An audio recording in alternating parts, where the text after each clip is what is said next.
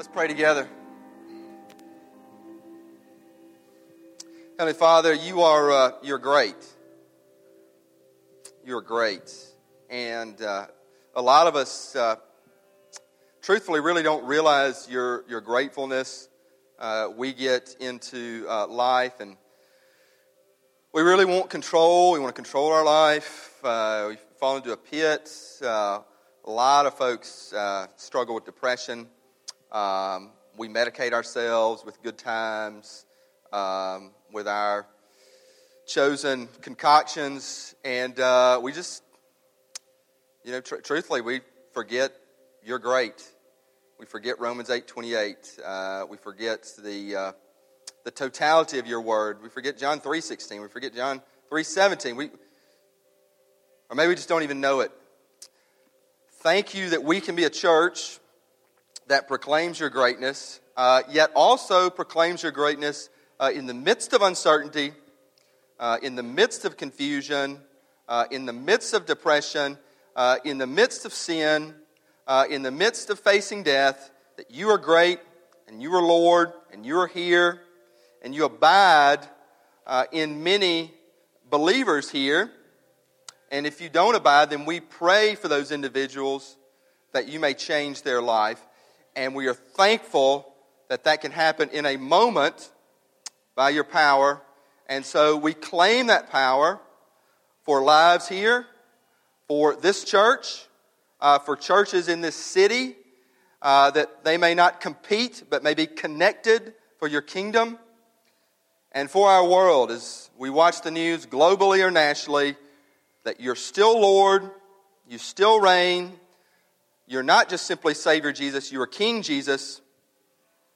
We'll celebrate that maybe more in full Easter, but really every Sunday should be Easter. And so we give you thanks and praise, and uh, may we see uh, your glory uh, here today. In your name we pray. Amen. Thank y'all. Have a seat, and you can turn with me uh, in John chapter 14, uh, looking, reading through a not just a famous passage if you're a Christian, but a, a very important passage. We'll read verse 1 through 11. But before then, uh, simply to let you know kind of what we're doing today and, and through Lent, Lent, the 40 days before Easter. Uh, we are in this series that we call He Is. He Is. And it's based on seven statements Jesus made in the Gospel of John where Jesus said, I am. He said, I am the bread of life. He said, I am the door. I am the good shepherd. Today we'll look at I am the way, the truth, and the life. And we'll close this series Easter morning and say, He is risen. Because He is risen. But we're going through these statements that Jesus said, and He said, I am, so we say He is. Uh, and our goal, as I've said every Sunday, and we'll up to Easter, our goal is that we would see and savor Jesus to see and savor Him. And you know, you can see in two different ways. One, we can see like visually. Uh, I'm not an eye doctor, but I know I think we have something called retinas, right? Doctors in there? You got retinas. So you see visually, but also you see to understand. Like you say, oh, I see. I see. That's how, um, you know, Jesus says, you know, some who are blind, you know, will see. And so I'm talking about, I want us to understand like more of what Jesus has done, what he's doing right now, uh, and to savor it. To savor it. You know, I'll, I'll, be honest. When I hear the word, say the word savor, I just always think of a steak. I mean, I do. I mean, just always think a steak at Shapley's. You know, you know, we get to go there once a year. Okay, you know, for our anniversary, that's our special. But I love and I'll savor that steak. And do we savor? I mean, there, there's a there's a difference in that. Okay, I see Jesus. Oh, I know Jesus, but you savor. Like, man, isn't it awesome, like what Jesus done? Isn't it awesome that we get heaven? I mean, we're so inoculated with like Sunday school stuff. I mean, we really don't savor it. And so the goal, prayerfully, this not anything we can do or I can do, but prayerfully, we would see and savor Jesus more. Now, I've also said this I, I want to confront our challenges because they are many to see and savor Jesus. As I've already talked about, there is the, uh, oh, I know the facts. And like I've talked about, I know the Facebook facts. You know, you know, we got thousands of friends on Facebook, but I mean, how many friends do we really have? And, you know, you can see, I, I know where they were born, when they were born, for some folks, uh, you know, who they're married to, you know, what they do. And we like, we get the Facebook facts of Jesus and we think, oh, I, I know Jesus. And we don't. Uh, there's also a posture that we can come in that uh, just, I call it the posture of no. Like just, you know, I'm just, Lord, I'm just bitter. Just no. Whatever you got, no, God. And we can come into church with that posture. I know you say, well, why would folks like that come to church? Well, they do. You know, I believe the Lord leads them here, that the Holy Spirit overwhelms them, but sometimes it's this posture of no. Uh, and then there's just there's sin in our hearts. Uh, and then Satan's whispering in our ear. Um, you know, it could be, you know, football season's over. You know, you got the, I don't know, SEC championship game today. You know, whisper in our ear for a guy, or whisper in our ear about lunch, or whisper in our ear about spring break week, or whisper in our ear about, well, you know, didn't get to go anywhere, or whatever it is. So we've got these competing forces. Uh, and then I call it just our social life. And I'm not talking about being social, I'm just talking about in relationship with others. Uh, that Satan and sin uses them to, to pull us down, uh, to not see and savor Jesus. So, man, it's, there are a lot of challenges. There, there are a lot of challenges. Thankfully, uh, the Lord is over all that. I mean, He reigns supreme, He is King. The Holy Spirit is supernatural and all powerful. Yet, I think we need to know the challenges that we face, and we do. So today, we are going over again. It's a, uh, it's a famous verse, John 14, 6, where Jesus says, I am the way, the truth, and the life. And, you know, what's always been fascinating about this verse to me and to many others is that, that most folks think, like, oh, it's so exclusive. Because Jesus says, I am the way, I am the truth, I am the life. So he's not saying there, there are many ways or there are many truths or there are many lives that you could have that would lead you to God. Because the end of the verse, he says, the only way to the Father is by me. But a lot of folks, maybe not in Jackson, Mississippi, maybe not in the buckle of the Bible Belt, but, but a lot of folks be like, that's so exclusive. I mean, there, there are many ways to find God. Uh, there are many ways to a life, or your best life, or your best life now, however you want to call it. There are many ways. Where Jesus says, No, I am the way, the truth, and the life. And yet, I think when you really get into this, it's not exclusive it is very, very what I would call practical. Practical. Because you see it like, oh, it's about heaven and, and soul or being saved or, or getting there, but it's, it's very practical about life today, like our life now. So hope that we will see that. Let's read verse uh, 1 through 11, uh, verse 6 in the middle of this, but let's, let's take some context. John 14, starting with verse 1. Let not your hearts be troubled. Believe in God, believe also in me. In my Father's house are many rooms. If it were not so, would I have told you that I go to prepare a place for you?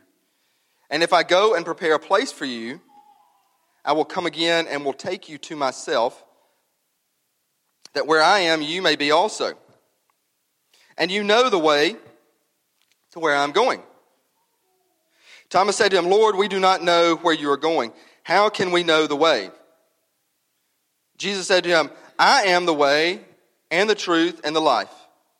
No one comes to the Father except through me. If you had known me, you would have known my Father also. From now on, you do know him and have seen him.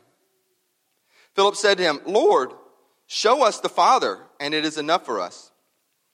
Jesus said to him, Have I been with you so long, and you still do not know me, Philip? Whoever has seen me has seen the Father. How can you say, Show us the Father? Do you not believe that I am in the Father and the Father is in me? The words that I say to you, I do not speak on my own authority, but the Father who dwells in me does his works. Believe me that I am in the Father and the Father is in me, or else believe on account of the works themselves. Okay, let's stop there. So here's what I want to try to do today take a statement and Jesus saying, I am the way, the truth, and the life. And I want to try to show us, to help us all see uh, that that is true. And some of you may be here believing, like, man, I, I got that. I mean, I am in. I, I know it. Uh, not just Sunday school answer, but I believe that's great. I want us to see it in, in a deeper way. I want to see it and understand it even more uh, that impacts our life for today and tomorrow and through Easter and weeks ahead. Wants to see differently.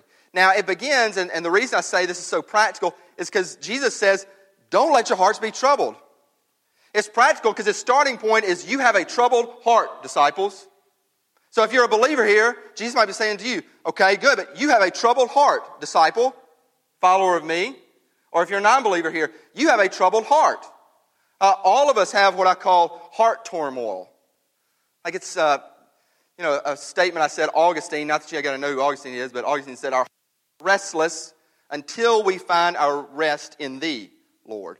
So we all got this heart turmoil. And Jesus says, Let not your hearts be troubled. Believe in God, believe also in me. Very key there that it does start with belief, with faith. We were talking in our, uh, our basic belief doctrine class. Begins with belief. Belief leads to repentance. But it begins with belief that I do believe this. But you got to believe a lot more than just say John 14, 6. So you might say, well, what do I believe? Or what should I believe? Or break John 14, 6 down so that, that I would believe more.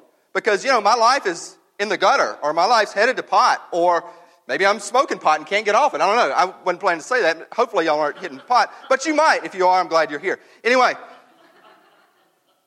John 14, 6, you say, like, help me believe more. So I would say this passage speaks to our past life, our future life, and our present life. And why our hearts should not be troubled at all. There is sin, there is Satan. This passage speaks why our hearts would not be troubled. So, like, why? Why in the past? Well, look what Jesus says. He says, In my Father's house are many rooms. If it were not so, would I have told you that I go to prepare a place for you? I, that's an interesting verse. Uh, I love that verse. A lot of us love that verse because it says, like, well, you know, they're, they're mansions or they're rooms or Jesus is going to prepare a place for us, you know, perfect house, dream house, dream room. And that's often how we see it. Here's what I would ask that why does Jesus have to go prepare a place for us in heaven? Think about it. Like, isn't heaven perfect? What needs to be prepared in heaven? Why, why would Jesus have to go say, it's not ready just yet? Uh, let me go. I'll fix it up. It'll be just right for you. Why would he say that? This is for our past, okay? For your past, if you're a Christian, if you become a Christian today, for your past as a Christian, again, uh, for our past and what Jesus has done. This is pre cross. This is actually the night of the Lord's Supper. Jesus has just told his disciples, I'm going away. He just told Peter, You're going to deny me. Peter says, No, no, no, like we all do. He said, I never deny you, Jesus. We deny him. All of us are, a lot of us are like Peter. So he's saying, This is going to happen, but I'm going to go prepare a place for you. It is before the crucifixion. We've talked about this. If you know Christianity, it really comes this somebody had to die for us to have that place. For us to be saved, a life had to be given. Who gave his life? Who? I mean, who said that? Jesus. Jesus gave his life. So before the cross, Jesus says, I am going to prepare a way for you, a place for you. How did he do that? It wasn't like he was going to heaven and like getting the vacuum cleaner out, you know, like, you know, my wife tries to get me to do, but she does a much better job. than I do. But, you know, she's like, I mean, you do, but, you know, I, I do it as often as I can. But anyway, he's not like I'm going to heaven, I'm preparing, I'm setting it up. He said, I'm going to the cross.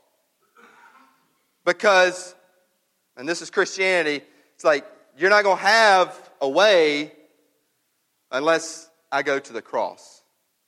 And so the first reason your heart ought not be troubled is that Jesus saves us. Like, what does he save us from? Well, he saves us from uh, the sin that corrupts and entangles, uh, the death that we're facing, even though we still live in a fallen world and the remnants of Genesis 3, he defeats sin, death, and Satan on the cross.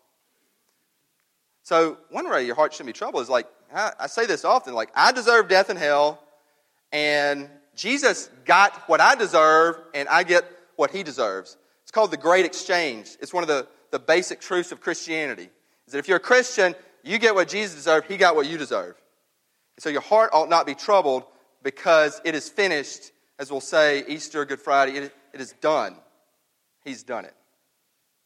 But you got to believe that. Uh, one great verse, put it up on screen if you would, uh, John 20, 31. Uh, look at that. But these are written so that you may believe that Jesus is the Christ, the Son of God, and that by believing you may have life in his name. So it starts in the past, what Jesus has done, and by believing, you may have life in his name, life abundantly. You're like, how do I, okay, I got that. You may say, I, I got that. Thank you, Lord. You saved me from my sin. Thank you. I get this room in heaven. You've done it. But it's still kind of going to hell on earth. So I need a little bit more help about, because my heart's still in turmoil. So let's go to the future, okay? Then Jesus says, look at this, verse 3 If I go and prepare a place for you, I will come again and will take you to myself, that where I am, you may be also. Jesus is very clear there. He says, I'm not going to leave you. I'm going to come again. I'm going to take you to where I am. Which is, where's Jesus right now? Jesus right now is in heaven. Jesus right now is in heaven. Uh, what's heaven like? We had a great discussion in our youth uh, group last week about heaven. And, but the bottom line about heaven is heaven is where Jesus is. So right now, Jesus in heaven, Holy Spirit's here with us, and they're one, Father, Son, Spirit. But Jesus in heaven, there will be a day, and I say this and I believe it, just look at Revelation 20. The clouds will split open. Jesus will come, King Jesus, on a white horse. I believe that literally, okay? And the heavens and the earth will unite. Where heaven is, Jesus will be. And the heavens and earth will be together. But Jesus says here, I'm going to take you where I am. So he will take us to heaven. For our future, if you're a Christian, if you're in Christ, is in heaven. Look at another verse, 1 Thessalonians 4, 16 and 17. If you don't want to flip, just make a note of it. Paul says here, For the Lord himself will descend from heaven with a cry of command, with the voice of an archangel, and with the sound of the trumpet of God. And the dead in Christ will rise first. And Jesus coming down, the dead will rise. Some of you may not have heard this. You may not believe it. It is biblical, it is biblical Christianity. That not only will our souls and spirits rise to heaven, but when Jesus descends, and I don't want to get into the molecular structure of this, I mean, that's for doctors, but bodies will rise too. And there will be a new body just like there's a new heaven and a new earth.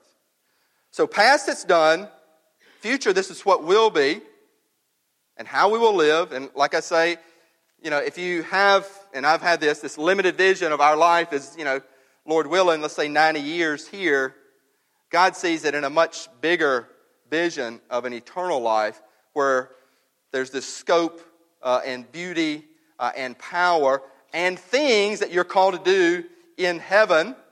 We talked about that last week in youth. And it's a great adventure, as C.S. Lewis wrote over and over about in his books. he wasn't just talking about earthly life, he's talking about eternal life. It is an adventure. And eternal life starts when your heart is baptized by the Holy Spirit. That's a beautiful thing, it's a great thing.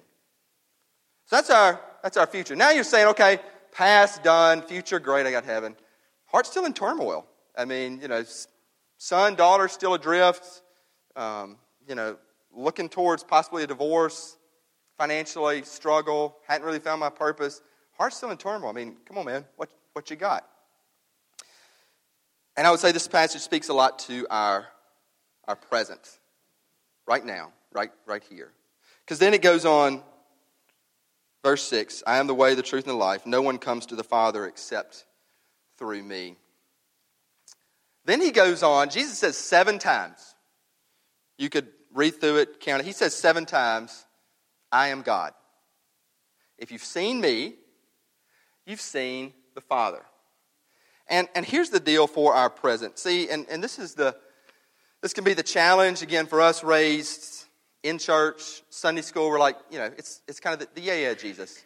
Hear that? Jesus says, you know, if you've seen me, you've seen the Father. If you've seen me, you've seen Creator of all. If you've seen me, you've seen God. And we're like, yeah, yeah, I got that. Heart's still in turmoil. And this is where this posture of receptivity, of receiving, has to come in. They're like, okay, I'm going to be open to God's word. I'm going to be open to you, King Jesus, that I'll receive what you have to say. And so you're saying that you are God. And now you're saying this, uh, if you count seven times I am in the Father, the Father is me. Believe me that I am in the Father, and the Father is in me. How do you say, Show us the Father? Do you not believe? Again, I am in the Father, and the Father is in me. Jesus saying, You see God. Now you're saying, like, okay, my heart's in turmoil. I mean, what, what's the deal here? There are two ways of knowing something. Like to know. There, there is the knowledge part, uh, and then there's the personal part. Like you could say to someone, um, you could say, use my wife for example. She doesn't know I'm doing this. She may not love it. But she may, you know, rewind 13 years.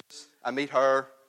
I think she's cute. I don't know what she thinks of me, but I think she's cute. And I say, you know, okay, I know that uh, I just heard her story. She was, uh, she was born in Singapore. Her dad's from California. She's raised in Holland. Those are some Facebook facts. But uh, then I say, no, I, I want to I wanna get to know you. Did I say that? Not really. Kind of, sort of. Okay. But I, but I would say, I want to get to know you. Get to know you. And so she said, and she did say, yes, okay, you can get to know me, and we'll see how it goes. And so, now, if I said, like, uh, she might say at that point, um, yeah, you can, but you can't get to know me here. She wouldn't say like that. Why don't we have coffee? And then what if I said, no, I want to get to know you right here, okay? You know, that's, that's done, right? I mean, not good. I mean, right? Maybe I'm off there. Would you say if, guys or girls, if you want to get to know someone and you say, I want to get to know you, hey, oh, I want to get to know you right now, you know, that doesn't really work, does it? No. So there is a, there's a way that we engage personally uh, to get to know someone. Uh, now, I would say this on God's end, it's the other way around. God came to us. God said, I want to, not only did I create you, I want to get to know you, and I want you to know me in an intimate way, in a very, very real way. And what we so often work with, and why our hearts are in such turmoil often, is that we, we know the knowledge part of God, and we don't say, Hey, I want to get to know you personally, God. And we don't see that God is allowing us to say, Man, just come to me. Really, anytime, any place, Rise with God time in the morning, at church, uh, in your car, I mean, listening music or a podcast, that He is wide open and He wants us to know Him personally. And the fault uh, of so many Christians, I mean, why things are like on the skids, is that we rely on the book knowledge or the facts and we lose this personal, relational connection with God. And here Jesus is saying, Man, I'm God. And not only is he saying this in his word, but he came to us as a person. He died for us. So you're like, well, my, my heart, you know, it's, it's, it's still like in turmoil. And, and I'm saying to you, and this is where, man, the Spirit's got to work. You know, God's arms are wide open, you know, saw it on the cross. And he's saying, come to me. I don't want to just, I don't want you to just know me on the facts or the knowledge. I want you to know me personally. So, I mean, I would say, I mean, how much time do we, do we give to the Lord in prayer? Uh, how much time uh, do we, are we in God's Word and being receptive? Uh, how much time are we, like, really in, in community and really, like, working at community? Because community is tough. We say family, that's real nice. Real hard. Real hard. Uh, I mean, there are problems, there are relationships, but really in prayer, that the Lord works in the midst of us. And, get, and to live personally with Jesus. Because I think if you live personally with Jesus, man, he starts, starts changing you, starts convicting you. Miracles do happen, and it starts with your own heart. You know, you start forgiving people. And I always say this, you know, forgiving always comes at a cost. I mean, you look on the cross, and y'all really need to hear this because one of the one of the biggest challenges of the heart turmoil stuff is unforgiveness. Can I like dramatize that enough? It is really big. See, what happens in forgiveness when God forgave us, somebody absorbed the cost Jesus. So, what happens is if you're like in this issue and there's someone and you need to forgive and you're convicted to forgive and you're like, you don't say it like this, but like, you know, if your mind's on the screen, just like, you know, I'm not going to forgive, I'm not going to forgive. To forgive, you got to absorb the cost. That's hard to do. It's a super, it's a miracle. Anytime you really forgive, a miracle occurs. So when you forgive, you absorb the pain that they don't like own themselves. And you say, I know you're off, but I'm going to take that cost and that pain and, and I will forgive and extend. The only way that truly happens is, is by the Holy Spirit, by knowing Jesus in a personal way, by the practical, by the very present, today, tonight, this week. That's how it happens. Now, you, you could say, okay, you know, heart's still in turmoil, you know, still got, still got issues because that's great, Jesus said that and oh, that's great that Jesus is God. But Jesus ain't here. You just said he's in heaven. And you, I got all these problems. I mean, like, that's great, Jesus is God, but he's not here. You said he's coming in the clouds, but I mean, I'm still feeling lonely, feeling isolated. Big trap of the devil. And then look, and this is good news, great news for everybody that we need to hear over and over again. Skip down verse 16 through 18 I'm going to put this up on screen. Look what Jesus says. He says, I will ask the Father, and he will give you another helper to be with you forever, even the Spirit of truth, whom the world cannot receive because it neither sees him nor knows him.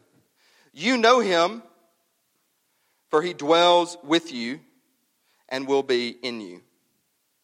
I will not leave you as orphans, I will come to you. Amen. Thank you. Amen, because Jesus left the disciples then physically so he could be with all his disciples year upon year, century after century, spiritually, forever by the Holy Spirit. Let me say that again. I've always thought it's a fascinating verse. He says, The Helper will be with you I will not leave you as orphans. Later on, he said, It's better that I go so the Spirit will come. Oh, Always said, It's better that Jesus go, the Spirit will come. Jesus leaves the 12 or the 70 or the 120 physically so he can be with all believers across the world in India, in Italy, in Honduras, church down the road, spiritually forever. And that's a miracle. So the Spirit is, is here. And Jesus is with us. So you have uh, at your fingertips,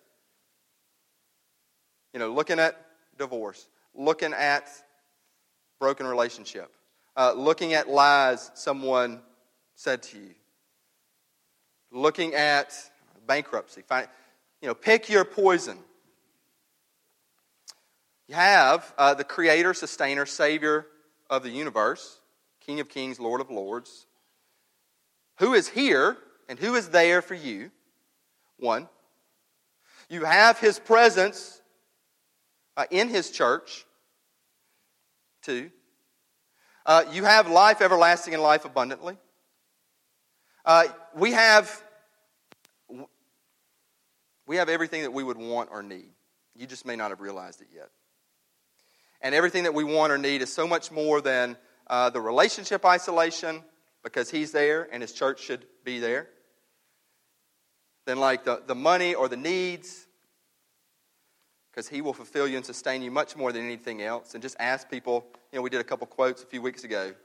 Jim Carrey, who is funny. I don't think he's the greatest actor. Of course, he would deny that with me. And then Tom Brady, who, I mean, I like the quarterbacks, but they say, man, we got it all. And wish people see it's not all that it cracked up to be.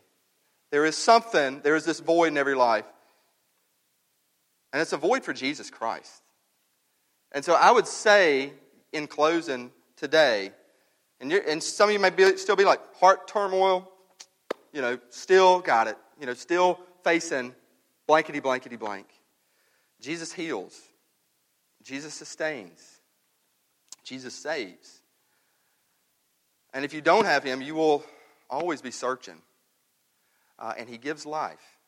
And he says, I am the way, the truth, and the life. And often, for some of us, often it's like, well, my way, here, the way I know the way to life is like kind of a picture perfect family and my version of white picket fence and maybe a couple second homes and trips wherever I want to go and perfect career. And oh, I could actually use Jesus here to get that. I can do that. And then it'll still be a void. Two weeks to Easter. Going to see the cross here, see baptisms. I implore you, I beg you, everything else going on in your life, uh, not to come to church, but to come to Jesus. Go to Him. You know, I've heard other folks say, test me, try me. As in, like, test Jesus, try Jesus. Do that if you have to. Just go to Jesus. Uh, his Word, rise with God in prayer. It's personal, not just knowing. The way, the truth, and the life.